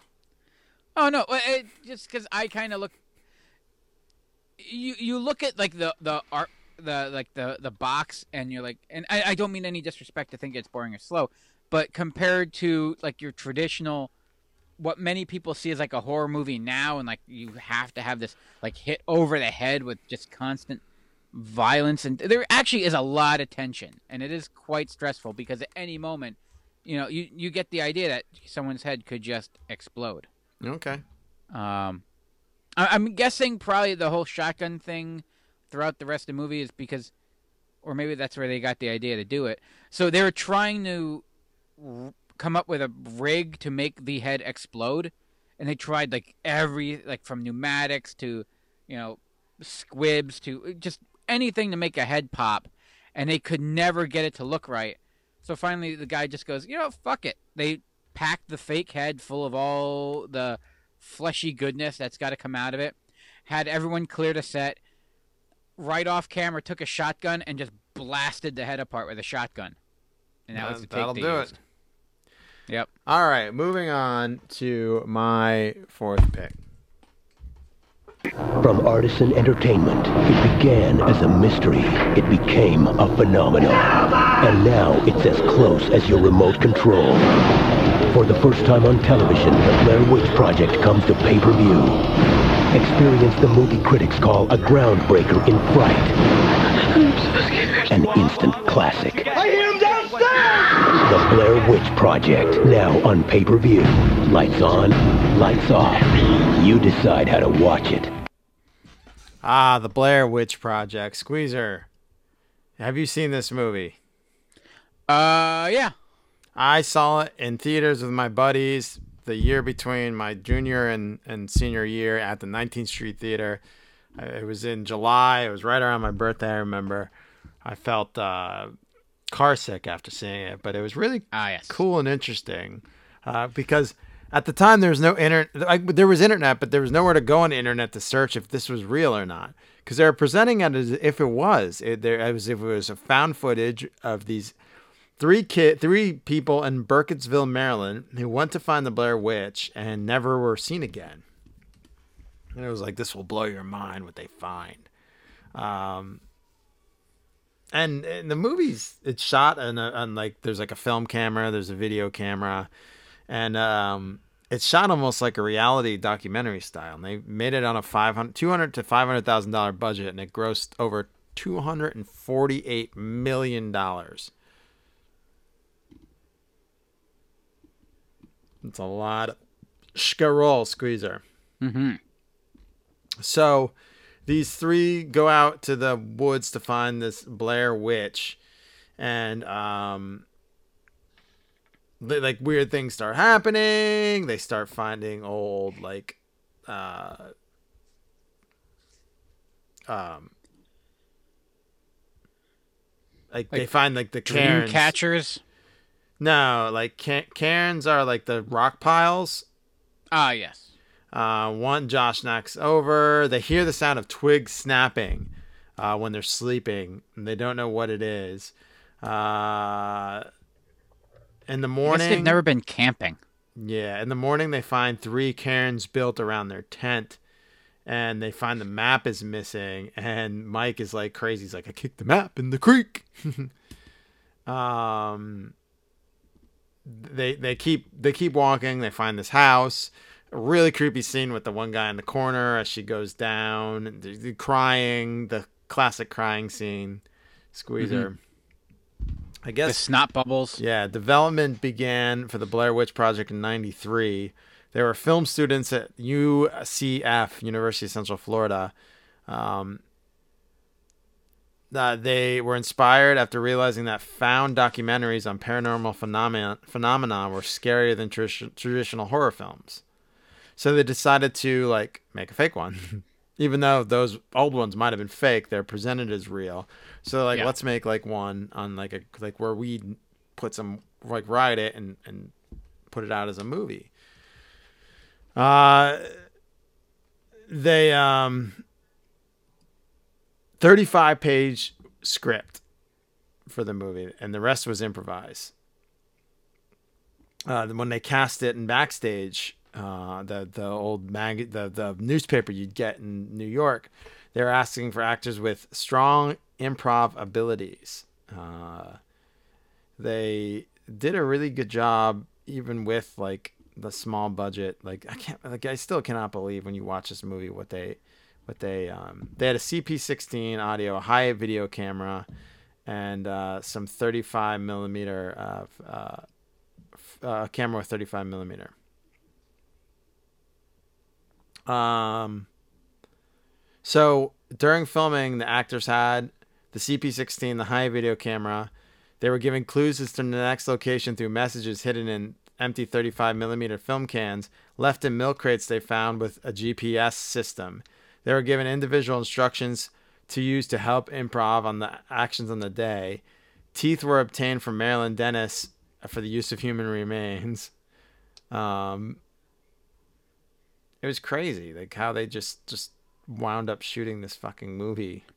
And think of how much cheaper it would be if you made that today. Yeah, you do it with Take your the, iPhone. take the cost of film and the process, all that out.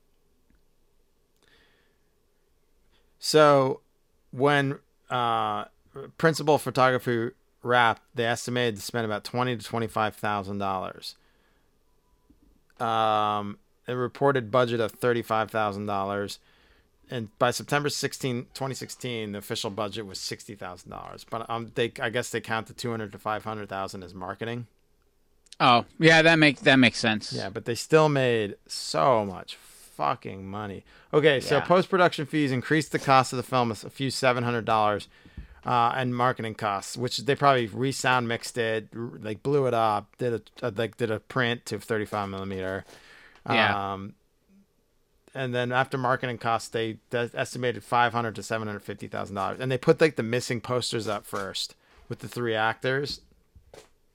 Like that was so cool. I don't know. We just it was like this movie was viral before like viral was a thing. Yes. Yeah. No, the marketing was genius because even I, I, I was a I was a dumb kid. I didn't know. Wait, is this a real thing that I didn't know about? Yeah, that's what I thought. That's what we all thought was this. We, you thought was it was real because there wasn't like a, you couldn't easily Google it or Yahoo it or fucking Ask Jeeves it or Alta Vista it and find out if it was fucking real. You just had to fucking take the goddamn trailer's word for it, and then you're like, oh, it's not real. I still wasn't 100 percent sure for a long time. Anyway, Mr. Squeezer, let's go on Yeah. to your last pick. Ooh, this is a good one. Wow, that went fast. It did. Welcome to perfection, where there's nothing new under the sun. We plan ahead. That way we don't do anything right now. But under the ground, What the hell are it's big, These creatures are absolutely unprecedented. it's mean, it's ugly, Stinks too. and worst of all, it's hungry. Kevin Bacon, Tremors. Rated PG 13 may be inappropriate for children under 13. I forget Tremors kind of is horror. Yeah, I don't think of it as that, but it is. It's a monster movie. Yeah. Um. It it, it I abs- I adore this movie, and I, I even as a kid, like I never found it scary, you know, because otherwise I probably wouldn't be talking about it. But yeah, it, it's a monster movie. It's a horror movie, but it was just it, it's so much fun. Um, they have fun with it. They never make it like too intense for you to not enjoy it. Right. And at the same time, it's not like a silly parody of a monster movie. Like it's that it, it they it is the exact perfect balance.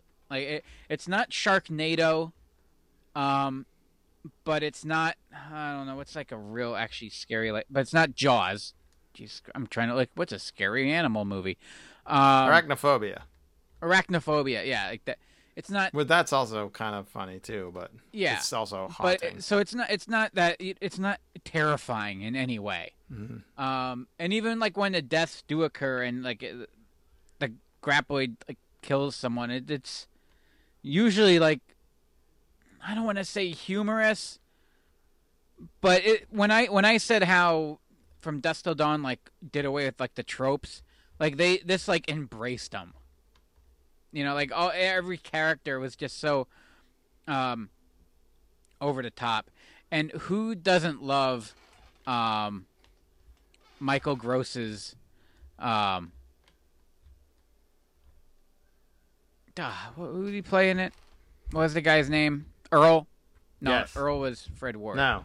Um Burt. Burt, jeez. Michael um, Gross played Who's Burt? Burt. Hey Burt. Hey Burt. Um, Burt- I, I, yeah, I Burt know- Gummer. So I completely forgot, like, because he doesn't like necessarily look the same. You know, it's the Burt's the dad from Family Ties. Yes, he is. I know Yeah. that 100. percent Yeah. Oh, okay. Well, look at that. Yeah. Well, if you would have said the dad from Family Ties, I wouldn't know exactly what you were talking about. Oh, okay. Yeah. he was in like all Ties. the fucking Tremors movies. Yes, like he became the Tremors guy. Yeah, yeah. Um, that's so he's actually been like the Tremors guy more than he was even in Family Ties, and that was like all of the '80s. Right. Um, I guess uh, from uh, I'm just ripped right off of IMDb, but he had the wrap party for Family Ties, and the next day went and filmed Tremors. No downtime for that guy. Mm, he's a worker. Um, yeah. Uh, the special effects are great, especially for a big worm monster movie. Um, and it's just it's a lot of fun. It, it's silly, but you could tell like the the cast and crew had. There's one of those movies where you can see like they had fun making it at the same time. And Kevin Bacon even. I mean, how perfect is that? You got Kevin Bacon. You don't even need monsters. You got Kevin Bacon. He's handsome fella. Um, but he it was he he goes on to say it's one of the most fun things he ever did. Like the production of it was just uh too much fun to be a part of. At the same time, he was slightly distraught. Like, is this where my career is gone? I'm in a big worm movie now, and it did okay at the box office. Like it it it made its money, it made its money back, but it found a life on VHS as far as uh like cult movies go. That's what we saw. Like, we watched is, it like this is as 100 times mainstream of a cult movie as you can get. Yeah. And it's on it was always on whatever you want your your Saturday Sunday afternoon movie and then sci-fi channels just like not only do we want this movie, we want a series. um yeah, so there's I don't even And know how many 50 sequels. Five, six. What's that? They're like, we want a series and 50 sequels. Yeah, yeah. There's how many? I think there's six or seven sequels and and a series, and it's just, and some of them are good. This the second one's not that bad. Basically, they just made tra- uh, graboid velociraptors. Um. Uh, yeah, it was just it's a really fun monster movie. It's and it's funny too. It doesn't it doesn't take itself too seriously. Like it- it's not it doesn't try to be. Like I said, it it really does strike that perfect balance. All right. Is it time to And- talk about my last one? Uh yes. Is Kevin Bacon in it? No, it is not. He is Oh, not. I'm still gonna look at pictures of Kevin Bacon. First, there was Halloween. Then the terror continued with Halloween 2. Now, Halloween 3. The night no one comes home.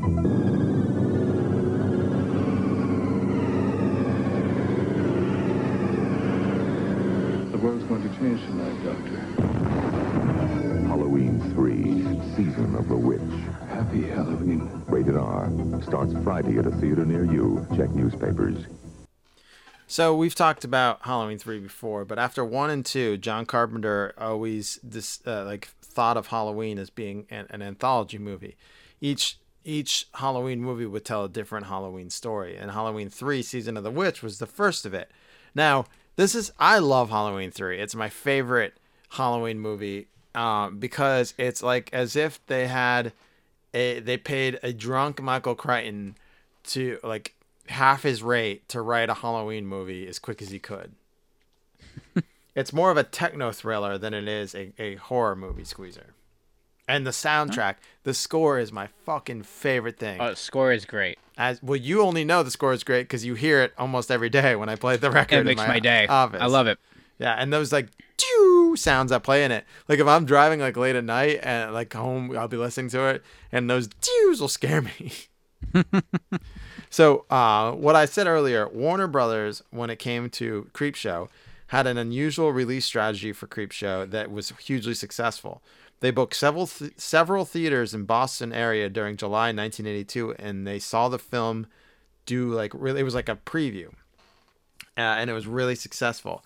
Then they moved the film from its planned early October 82 release to early November because it was conflicting with Halloween 3 Season of the Witch. Uh, Halloween 3 Season of the Witch opened strongly. When everyone realized Michael Myers wasn't in it, it faded quickly. Ooh. Um, yeah. And then Warner Brothers guessed that the horror film market would be open for a new film soon afterwards, and they felt Creepshow would do considerable business for the final months of 82, and they were correct. The movie did really, really fucking good. Halloween 3 Season of the Witch did not do really, really fucking good.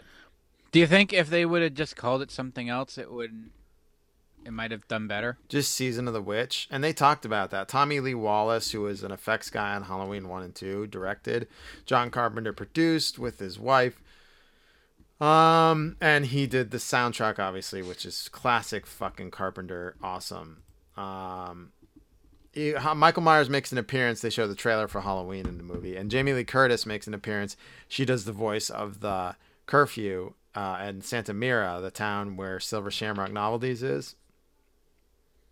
Um, and the Silver Shamrock jingle. Uh, eight more days till Halloween, Halloween, Halloween. Eight more days till Halloween, Silver Shamrock. That is what Squeezer in the public domain. London Bridge is falling down, falling Oh, down, yeah. falling. Yeah. Oh, yeah. So they didn't have to pay. Oh, nice. Yeah, so the they the whole time they're making this movie, they refer to the three masks: the witch, the skeleton, and the and the and the, um, pumpkin as the Halloween three, the big three masks. And th- this movie is fun, but there's some parts you don't get. Like the doctor is just a fucking pervert who all of a sudden decides to ditch his kids and drive out to Santa Mira with this hot daughter of the guy who died in his office. And then, like at some point at the end of the movie, it, this hot daughter's a robot. Like was she? Because there's robots like that run the the Silver Shamrock plant. Now was she a robot the whole time, or was she a robot after they got captured?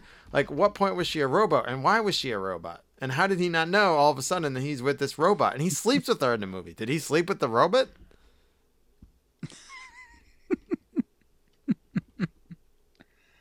Now, Tom Atkins, who's in uh, uh, Creepshow, is also in this, playing the lead character. Um, and this movie, uh, I would suggest giving the soundtrack a listen to. Uh, watch the movie. Uh, it's fun. It's and it, it's not like a, a slasher movie like Halloween Three. It's like a techno thriller. It's it's about this crazy Irish guy who's really into Sam, Sam Hain, as it's spelled, but it's called Samhain. The the and and child sacrifice. It's about murdering children. Squeezer Oh. when it gets down Oh. to the roots of the picture. It's a tell me. about murdering children. And little Buddy, when he puts the mask on and dies, is is gruesome, uh, but it's classic. Uh, and th- it's not not bad. Um, I like The Fog. I like The Thing. I like John Carpenter movies. I like uh, what the fuck? What's the Roddy Piper movie? They Live. They Live. Um, and I like the soundtracks to a lot of those too. But this one is just weird because as a kid, I would go look at the Halloween movies all the time. And I was like, let's rent three. And my mom's like, I hate three. I hate three. I hate three. Because of that Michael Myers. And I finally, because it was like Season of the Witch. And I always knew it as the one that in the box it was so, like, had this like creepy, like, like uh trick or treater scene on it. And I always knew like this was the one that didn't have Michael Myers. And my dad finally let me rent it. And I, and I was like, oh, this is great. I find this is like, it's like very Halloween, like, I don't know. There's a very Halloween feel to it. And the acting's not great, and but it's very like early '80s. And the Oldsmobile Classic Cutlass Classic Supreme Squeezer Hmm. is uh is the '82 Oldsmobile Cutlass is a beautiful car in this movie. But um yeah, Tommy Lee Law, Wall, uh, Tommy Lee Wallace, who directed this, would go on to direct your wife's favorite miniseries, Stephen King's It, Oh, about another monster I- who I kills children. He's all about killing children. yeah. What the hell? Yeah. I, I I mean, I, I don't like kids, but I mean, I like mine, but I don't like other people's kids. But I don't want to go that far. Um, that's it. That's all I've got, Squeezer, and that's all you've got. We're Huh. we're done. We've taught. We got through horror movies, Squeezer. Was it so bad? No, no, no. And I realized like all my horror movies just really aren't that scary. Well, none of these are really scary. I mean, The Hmm. Lost Boys, Creep Show, The Monster Squad, Blair Witch is probably the scariest of my five, but they're all horror. That's what I'm saying. You could find your niche in horror. You don't have to watch the gore porn, Squeezer. You can Oh, watch yeah. Horror like- and get a little scare and and not have to watch the gore porn. Yeah, as long and if the gore porn is like far enough out there, um, I'm okay with it. Hell, my scariest one, Blair Witch, doesn't even have any gore in it. No, that's true. Yeah. Yeah, and I was a little scaredy pants to watch that. Also, I spent a lot of time out in the woods, so yeah, it definitely creeped me out. Yeah. Well, that's it, Squeezer. That's our show this week. We we got through it. We have, I believe, two more Halloween shows. I think. Oh shit. Well, let me look at the calendar, Squeezer. It's getting late. Oh yeah, we only have two. The twenty, uh, the twentieth and the twenty seventh. Uh, then we're in November. Huh. And I was thinking, Squeezer, I'm gonna pitch something to you right now. I, Oh, boy. I, am not the biggest James Bond fan, but what if in Uh-huh. November we did a James Bond everything? So like, like we could talk about the character. All November? No, not all November. One episode Okay. in November, we do a James Bond show where it's everything James Bond or like James Bond adjacent. Like oh, you- I can do that for sure. Show. yeah, like even Gold, like Goldeneye for 64, for instance, is, is Yeah. James Bond adjacent. Even um, uh, Mr. The, the the the the criminal that Homer went to work for, and you only move twice. Like that could be that episode could be James. Okay. Yeah. Mr. Scorpio. Mr. Scorpion. It's Mr. Mr. Scorpio. Scorpio. but- Don't call me that. Call me Hank. yeah. So like uh, uh, uh All right, you and got two picks in there. All right. I'm work. I'm leaning heavily on Austin Powers when we talk. Okay. I like this idea. All right. That's a good one. Okay. All right. So we got more episodes coming. We got two more. I, mine might actually be more Bond oriented just because I've seen every single one of them. But Oh. Well, that's fine. I could go the out. I could do that. all right, yeah, picks. we'll, we'll flush out the. We, we complement each other so well. We do. Yeah, we do. Uh, so two more Halloween picks. Then we have November. We'll have our one Thanksgiving episode. Then we get into the Christmas holiday, everybody, uh, and then the New Year. So it's going to be a fun fall and winter on the Rad Years podcast. We'll see you next week. I'm RK. I'm Squeezer. Bye, everybody.